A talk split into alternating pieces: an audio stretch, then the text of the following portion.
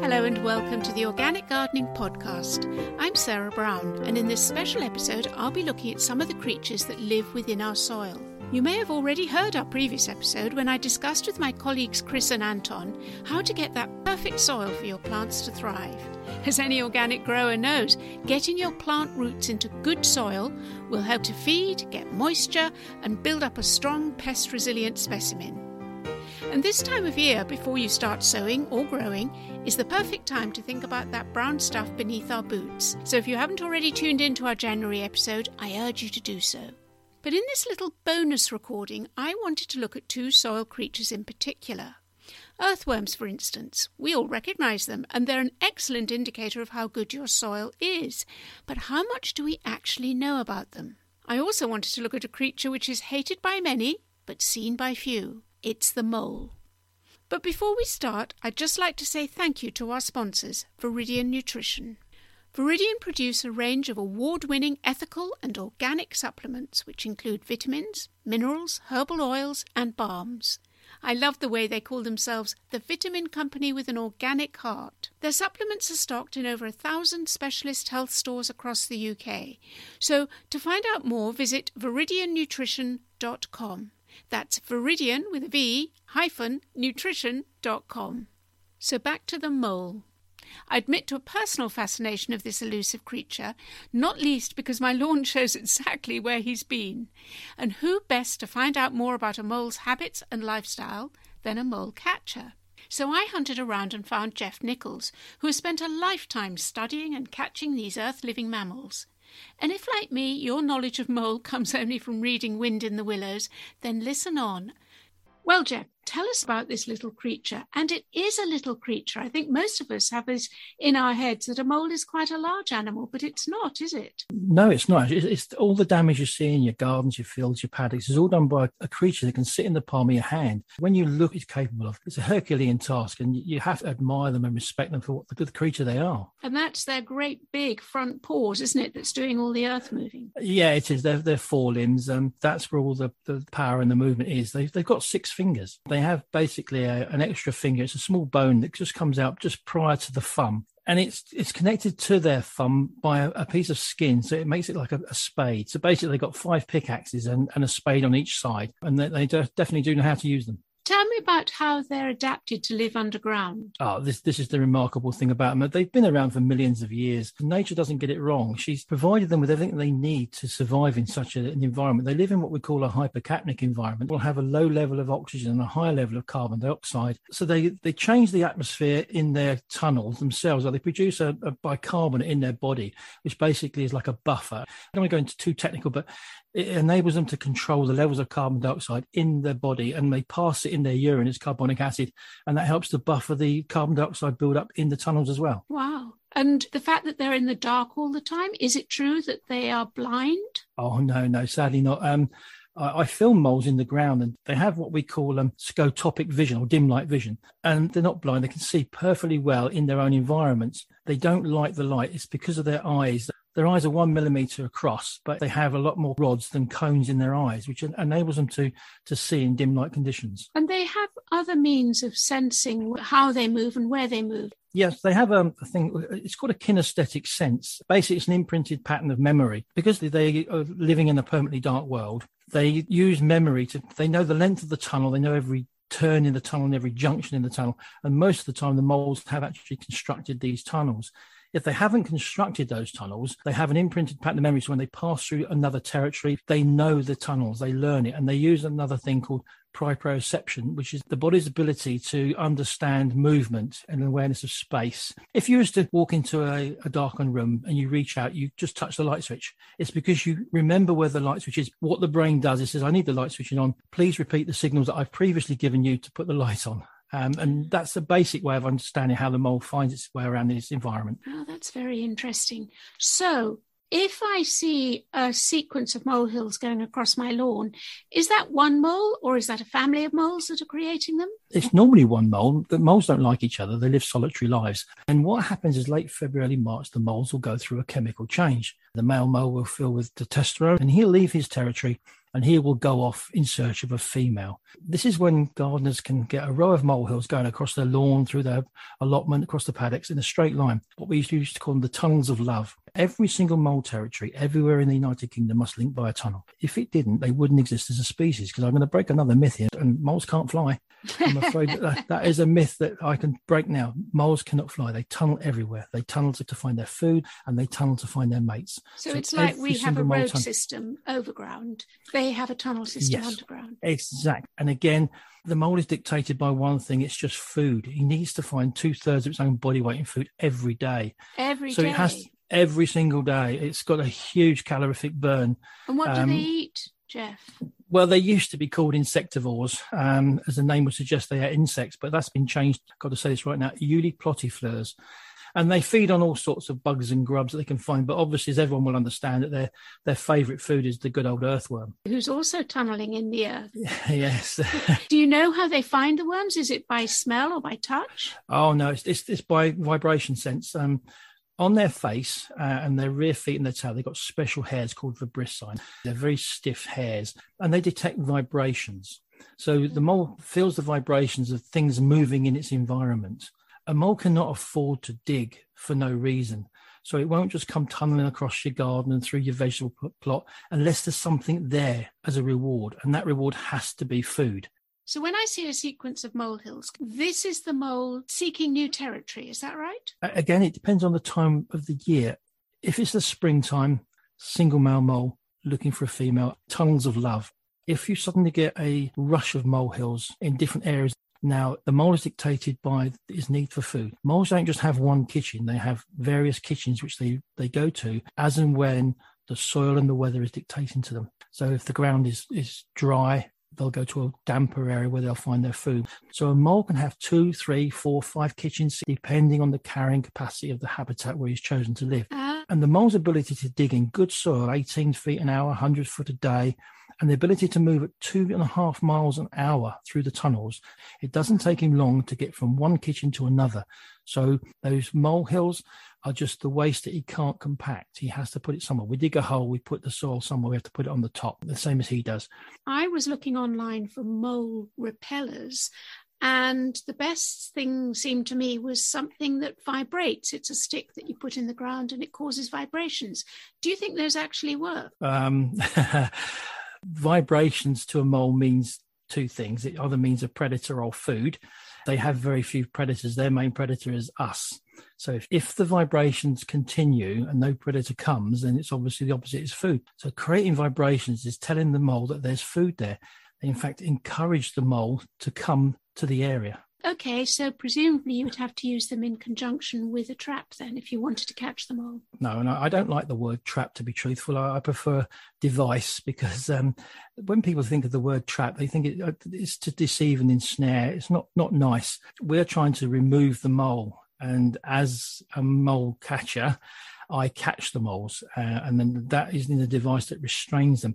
You can't use something that's going to encourage the mole to the area and then put a device in to catch it it's it's a difficult one because people say, "Oh, if you can attract them, surely you can repel them." It's not quite that simple. Um, you have to find the right tunnel to place any device, and that location is different wherever you go. You have to understand how the mole is feeling that environment. You have to put together the overall picture before you even consider controlling the mole. Okay, so this is a skill, and you've got a lifetime of this skill behind you. I understand. that is a misspent youth. Uh, what, watching moles or hunting for moles? um, watching moles and hunting moles is yes, that's the easiest way to put it. Um, when I was young, I had a choice: I could pick potatoes or I could catch moles. I was very fortunate because I was told if you want to catch a mole, there's, there's some up in the graveyard. You can go and catch them up there, and we'll give you four shillings for the mole. And I was sort of sent out with a bent stick and a piece of string, and uh, told to catch the moles in the old way. I was never allowed to have any metal devices because they said, "Well, you might hurt yourself," and um, oh, you're not going to catch one anyway. It, I think it's like a drag to a bull, really. Um, so I sat in the graveyard and I I learned from my mistakes, and you that's the finest way to learn when you're dealing with nature is learn by your mistakes take the time to study them understand the, their world, and, and you can't go far wrong. So, from what I've heard, Jeff, I'm loving these moles that are living underground. Apart from the unsightly mounds, the mole is actually not doing any damage to your growing area at all, is he really? No, no, he's just a nuisance. Moles do share their tunnels. They share their tunnels with mice um, and voles. These are the creatures that eat the roots of your plants and your vegetables. It's not the mole. The mole does not eat them. That's the, the rodents that um, share the tunnels with him. He's not a pest he's a nuisance. If he didn't throw up the soil, then we wouldn't know he was there. It's that simple. Also, from a gardener's point of view, that soil is actually very handy. Now, I've scooped it up and used it as really nicely sifted loam, which I then use as a base for a potting mix to sow my seeds into. So, actually, the mole's doing me a favour. The molehills, it's, it's not a child's book of dot, join the dots up either it bears no relation to what's going on underneath the ground. The volume of soil that's, that you see on the surface can dictate the depth that the mole is working at. So the bigger the, force, the molehill, the deeper the tunnel. Yes, exactly. So tell me, how how do you deal with them humanely? Okay, um, humanely is the real word. Um, you must respect this little creature. Uh, if you place something in the ground to catch the mole alive, you are responsible for the welfare of that animal. I would never, ever take a mole unnecessarily. They are a wonderful creature. They're an amazing creature. I have this saying that I always say to people below the ground, no one hears them scream. And if we was to hear them scream, then we wouldn't control them. I would always say to people if you got a mole in your garden to think twice before you actually make the call or go to the shop because quite often the mole that you've got is not staying. You have to understand its reasons for being there. And is there something you can do to change that reason for it being there? So sometimes you can just stand back and just look and and watch and understand this amazing little creature. And it's part of the bigger picture, isn't it? That our garden should be full of life, different animals, birds, insects, whatever, it seems very unfair that the mole gets penalised. He doesn't mean it's harm. He doesn't cause us any health risks, doesn't spread any diseases or things to us. It's just the, the fact that he's a nuisance and just decides to throw up a bit of soil. And from a gardener's point of view, that is, as we said, fantastic product to, to put on other parts of the garden. Thank you, Jeff. Thank you very much for your time. I appreciate that. That's okay. And now I'm continuing my tour underground by looking at earthworms. I'm joined by Anthony Roach, who is joining us from the Earthworm Society of Britain. Hello, Anthony. Hello, Sarah. When I come across worms in my own soil, I've noticed that there are sometimes there's small curly ones, and sometimes there are large, longer ones. That's very untechnical. I'm guessing that you can tell me those are different varieties. That's right. You will find uh, a number of varieties of earthworms in your garden. Broadly, we group them based on where they are in the soil. So your small curly ones could be one of um, two types of earthworm. One of these are called epigeics. These are called surface feeding earthworms. So these live and feed within the uh, leaf litter so you often find them on on the on the surface under things like plant pots, and then you've got uh, another type which are called endogeic. So these occur within the sort of top I'd say 30 centimeters of the soil. Are um, those the large, longer ones? No, those are not the large, longer ones. So ah. the largest and the longest of the earthworms, we call those the deep burrowers or deep living earthworms, and, and the, the, scientific name is anecic earthworms. Okay, so these are the largest. Uh, Lumbricus terrestris is one of the most well known of those. They feed on decaying organic matter, but leaf litter as well, and they they come up. Um, at night to feed on leaves and they drag them into these long vertical burrows. They're the ones that make the casts on the surface as well. So uh, people who run golf courses or bowling greens perhaps aren't huge fans of these guys, but uh, they're very important because they they turn that leaf litter into tiny fragments which go back into the soil and that allows those nutrients to be taken up by you know other organisms in the soil. Could say that worms have a dual role really for the gardener couldn't you? One is that they're helping break up the soil. They're creating tunnels and air spaces which allow air and moisture to move through. And they can take stale air from below and they bring fresh air above through this burrowing action down into their burrows but also they're breaking down the compost and the, the leaf litter to make it accessible to the microbes and ultimately to the plants. Exactly. Often these casts are five times richer in nitrogen and seven times richer in, in, in phosphates that uh, are needed by plants. Yeah. So we should be picking up the worm casts. Oh yeah, no, absolutely. They're very valuable um, to the to the soil itself. This ties in so beautifully with my conversation before about moles who were considered as pests. But in fact, similar sort of thing. They're aerating the soil beneath, but they're also indicators that there is a good, rich soil life because a mole can't live without eating the worms, the beetles, or whatever. And it's mm. the hmm. same with the worms, isn't it? They're indicators that you've got a really healthy soil. And the key, I think, uh, certainly for a lot of earthworms, is uh, plenty of organic matter. So if you're if you're improving the soil with um, compost or with manure, that certainly does help to maintain the earthworms that you've got. And if. I haven't got worms in my soil, how do I bring them in? Okay, so certainly at the society, this is a common question that we get. I would ask the question, why is it you don't have earthworms? Okay, is there something around your soil? Is the soil degraded? Um, what what is the pH of the soil? You know, is it very exposed? Is it compacted? Uh, is it sandy? Because if it's sandy with low organic material, that is a, soil that you know earthworms don't really like. And in terms of bringing earthworms in, if you're bringing in anecic, so these deep burrowers, they're not absolutely because they are going to aerate the soil for you. But it's important that they are local. Um, they're not from abroad. Okay, so go to a worm farm that's near you if you want to buy earthworms. And but that being said, there's no guarantee that they will stay where they are.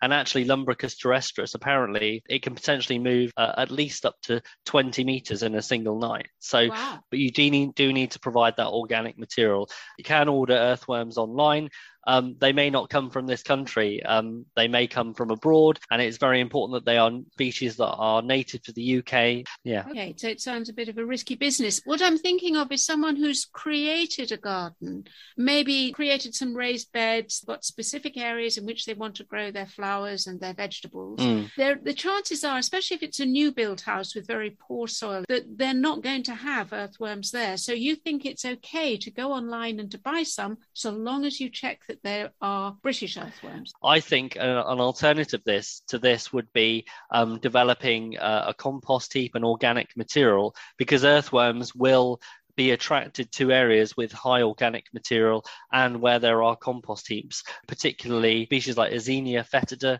um, and Dendrobaena veneta will find your compost compost bins. However, obviously, if you're wanting borders and beds, that's different. I think what I would say is I think you need to think really carefully about the overall habitat and and not just focusing on earthworms, but uh, creating a space that is attractive to uh, as many soil organisms and insects as possible, because that diversity will help to increase the quality of of the um, of the soil that you've got. These are all things that are very dear to an organic gardener's heart, definitely. And it's something that Chris and I often say in our podcasts. How does rain affect worms? There, has been a lot of discussion over the years about about rain and, and the impact on earthworms and why is it that the earthworms come up to the surface during a rainstorm and there are a number of competing ideas about this some believe that um, the idea is that it mimics the vibrations of moles digging through the soil. So, in order to avoid being eaten on hearing these vibrations, they come to the surface. Key to earthworms, as you know, is that they breathe through their skin and they need moist conditions in, in order to survive. So, they, they can dry out. And actually, rainwater allows earthworms to move uh, and, and disperse, and that enables them to colonize new areas if you touch a worm, it's moist in it's feel, isn't it? Yeah, that's right. Help me understand the actual process, almost the anatomy of the worm. It eats at one end, it will be eating the organic matter that you mentioned, the compost and the leaf mold and whatever. And then it passes through the worm, does it, and gets excreted at the tail end? Yes, but the key thing to know is that they have microbes in their guts, and that means that relationship with those enzymes actually chemically changes um, the the soil material or the leaf litter material that comes out the other end. Mm. Um, so through that process, they essentially are creating, you know, new soil. Let's get back to some of the myths It's not true that you can cut the end off a worm and it'll grow again, is it? So it's interesting because I, you know, when I used to get this question, I used to say, absolutely not. You know, if you cut a worm in half, you know, it's a dead worm. Yeah. However, having said that, it depends on where you cut the worm and it depends on the actual earthworm as well. So Dave Goulson in his book, he's aware of a, a, a scientist called uh, G.E. Gates, and he spent about 40 years of his life uh, studying earthworms, in particular doing these awful, awful experiments where he was dismembering worms. Mm. Um, and actually, based on his research, we now know that the Lumbricus terrestris um, will grow back its head, but apparently not its tail. That's Um, the big, big, the big big earthworm, yeah, the common lobworm, yeah, Yeah. that's right. So in in the case of the brandling worm, okay, it can regenerate potentially regenerate both parts. So if you cut it between segments 20 and 24 from the head ends, you can actually it will regenerate both both ends. So This is so Um, precise. These yeah. are the little red striped worms that you find in your that's right, yeah. But it's new to me that Lumbricus terrestris can, can regrow its head. I'm Um, inclined to think just to be safe rather than sorry, I wouldn't go around cutting up earthworms. So, Anthony, part of your work is to encourage us gardeners to understand more about earthworms. And the Earthworm Society itself has set up a national earthworm recording scheme, which you'd like us to get involved in. Tell us a little bit more about it. Yeah, so the National Earthworm Recording Scheme is something that, that we set up because we recognised that um, earthworms were under-recorded nationally, and so Mhm. the the aim of it is to collate as many earthworm records across the British Isles as possible and undertake sampling of areas for earthworms. Once we have a, a better understanding of what earthworms are where, then we and, and we understand their habitat preferences, it's much easier then to conserve species. If our listeners want to join this recording scheme, then the best thing to do is to look at the Earthworm Society of Britain website and they'll find out information there. Yeah, that's right. Sounds fantastic. Anthony, thank you so much. I feel I've learnt a lot more about earthworms, not least the difference between the small curly ones and the large longer ones. Thank you so much for spending time talking about. Oh, that's okay. You're welcome. Thank you very much for having me today. Next month, Chris gets a brush with royalty as he meets Debs Goodenough, gardener to the Prince of Wales and committed organic grower. In the meantime, why not tag us into your gardening updates on Facebook, Twitter, and Instagram? And if you have any questions for the podcast postbag, do get in touch. It's quite simple at Garden Organic UK or an old fashioned email on podcast at gardenorganic.org.uk. Until then, thanks for listening and bye for now.